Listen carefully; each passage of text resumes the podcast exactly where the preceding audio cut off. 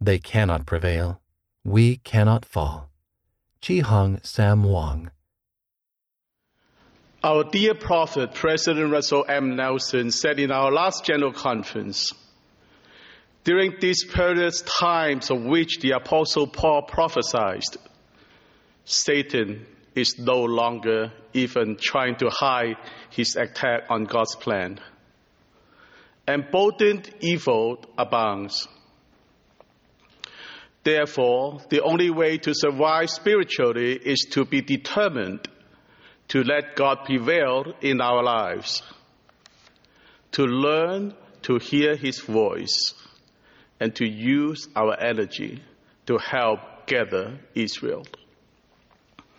As we consider the prophet's invitation to learn to hear God's voice, are our hearts determined or hardened? Let us remember the counsel given in Jacob chapter 6 verse 6. Yea, today, if ye will hear his voice, harden not your hearts. For why will ye die? Let us be determined to let God prevail in our lives. How can we let God prevail in our lives and not the adversary? In the Doctrine and Covenants, section 6, verse 34, we read, Therefore fear not, little flock, do good. Let earth and hell combine against you. For if ye are built upon my rock, they cannot prevail. It is a significant promise. Although earth and hell may combine against us, they cannot prevail if we choose to not to let God prevail by establishing our lives upon his rock. Speaking to his disciples, Jesus Christ taught of a wise man and a foolish man, recorded in Matthew chapter 7 of the New Testament. Many of you have heard the primary song, The Wise Man and the Foolish Man. If you have taken the time to compare the four verses in the song, you will find that verses 1 and 2 are very similar to verses 3 and 4.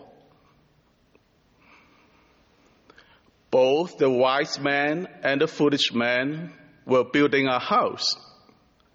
They want to provide their families with a safe and comfortable home.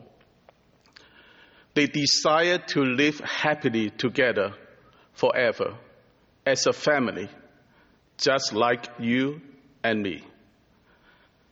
The surrounding situation was the same. The rains came down and the floods came up. We sing it six times when we sing that song. The only difference is that the wise man built his house upon the rock, and the house stood still. Whereas the foolish man built his house upon the sand, and his house washed away. Therefore, where our foundation is is really matters. And this has a decisive effect on the outcome ultimately and eternally. I hope and pray that we all will find and stay on the sure foundation as we establish our future life.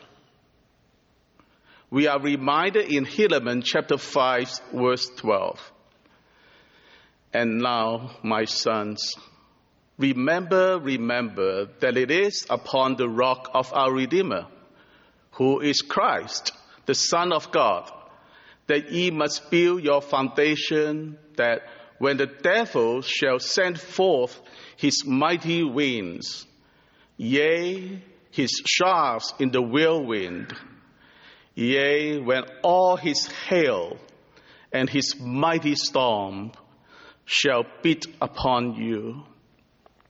It shall have no power over you to drag you down to the gulf of misery and endless world. Because of the rock upon which ye are built, which is a sure foundation, a foundation whereon if men build, they cannot fall. That is the promise from God. If we build our foundation on Jesus Christ, we cannot fall. As we endure faithfully to the end, God will help us establish our lives upon His rock, and the gates of hell shall not prevail against us. We may not be able to change all of what is coming, but we can choose how we prepare for what is coming. Some of us may think the gospel is good so we need to put it in our lives. Maybe once a week. Just going to church once a week is not enough to build upon the rock. Our entire life should be filled with the gospel of Jesus Christ. The gospel is not part of our lives, but our lives is actually part of the gospel of Jesus Christ. Think about it. Is that not true? Our mortal life is only part of the whole plan of salvation and exaltation. God is our Heavenly Father. He loves all of us. He knows our potential way better than we know ourselves. He knows not only the details of our lives, God knows the details of the details of the details of our lives. Please follow our living prophet, President Nelson's wise counsel. As recorded in the Doctrine and Covenants, section 21, verses 5 and 6. For his word ye shall receive as if from my own mouth, in all patience and faith. For by doing these things, the gates of hell shall not prevail against you. Yea, and the Lord will disperse the powers of darkness from before you and cause the heavens to shake for your good and his name's glory. For that reason, they cannot prevail and we cannot fall. I testify to you that Christ will come again a second time as he did the first time. But this time it will be with great glory and majesty I hope and pray that I will be ready to receive him, whether on this side of the veil or on the other side. As we celebrate in this wonderful Easter season, I hope through the atonement of Jesus Christ and the power of his resurrection, I will be able to go up and meet with my Maker and say, Thank you. In the name of Jesus Christ. Amen.